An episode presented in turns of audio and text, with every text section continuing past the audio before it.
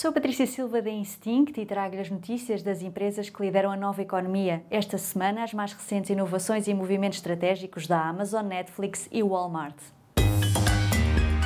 The Big Ones. A Amazon apresentou no seu evento de hardware um novo dispositivo contactless que vai estar disponível este ano para monitorizar o sono e ajudar a dormir melhor.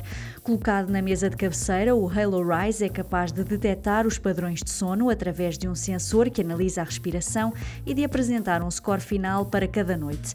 Além da área da saúde, a Amazon está a duplicar a aposta na indústria automóvel com um novo dispositivo Echo Auto que permite integrar a assistente virtual Alexa nos automóveis e que tem uma uma funcionalidade para pedir assistência em estrada.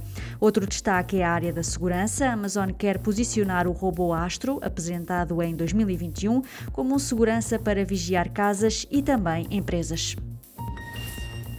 A Netflix abriu um escritório em Helsínquia, na Finlândia, para a produção de videojogos originais. O novo estúdio tem como objetivo ampliar a oferta de entretenimento da Netflix após a aquisição dos estúdios de videojogos Next Games, Box Fight Entertainment e Night School Studio.